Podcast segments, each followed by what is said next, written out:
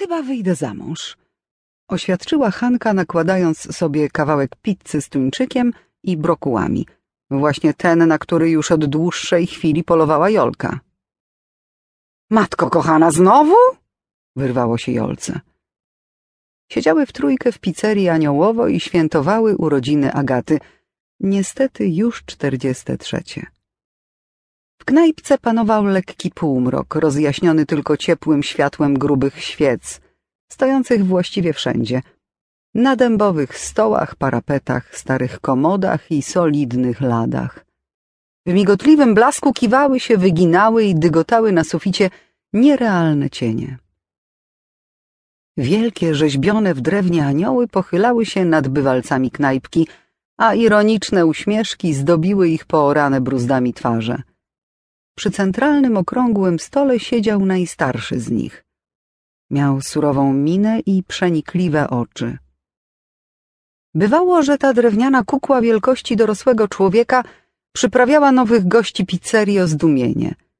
Stolika tego nigdy nie zajmowało żadne hałaśliwe towarzystwo.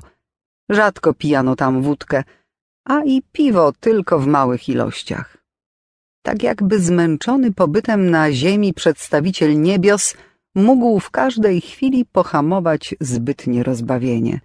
W najgłębszym zakątku restauracji rezydowały 3 najmłodsze, pyzate aniołki. Uśmiechały się, chociaż daleko im było do entuzjazmu. Krótko mówiąc, anioły nie były przekonane, że życie jest piękne i że wszystko będzie dobrze. Na pewno nie. Ale było to jedno z przyjemniejszych miejsc w mieście, gdzie w dodatku jadło się smacznie i niedrogo. Ogromna pizza o nazwie Miłosne Marzenie zapewne smakowałaby wszystkim przyjaciółkom, gdyby nie to, że brokuły i tuńczyka umieszczono tylko na jednym kawałku.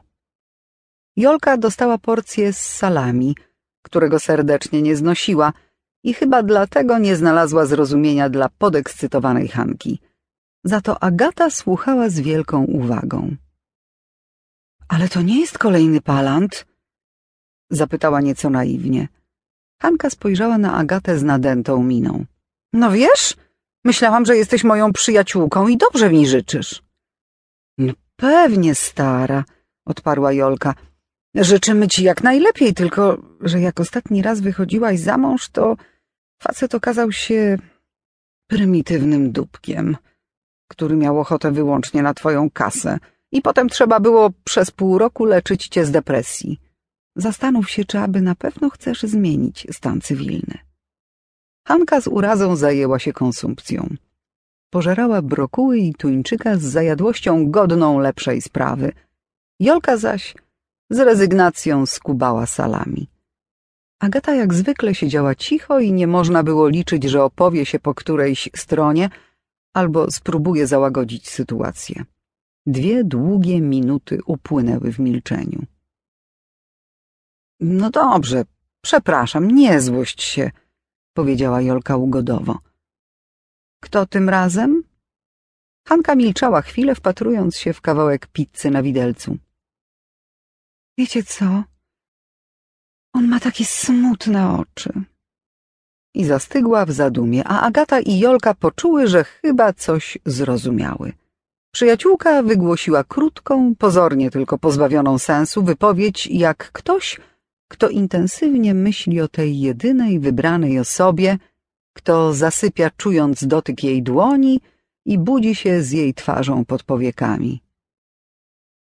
O cholera! Beznadziejny przypadek.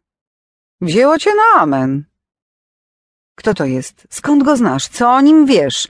Czy on cię kocha? Leci na twoją chatę. A może na forsę? Anka spojrzała na przyjaciółki z oburzeniem. Oszalałyście? Jacek to porządny facet. Wiem o nim, co trzeba. A w ogóle to odwalcie się. Tym razem wszystko jest okej. Nie ma jeszcze 50 lat, jest poważny i cały czas się mną zachwyca. No, to chwała Bogu. Po erotomanie Groszku i żonatym Lucjanie to naprawdę wielka ulga, skomentowała Jolka nie bez złośliwości. Hanka...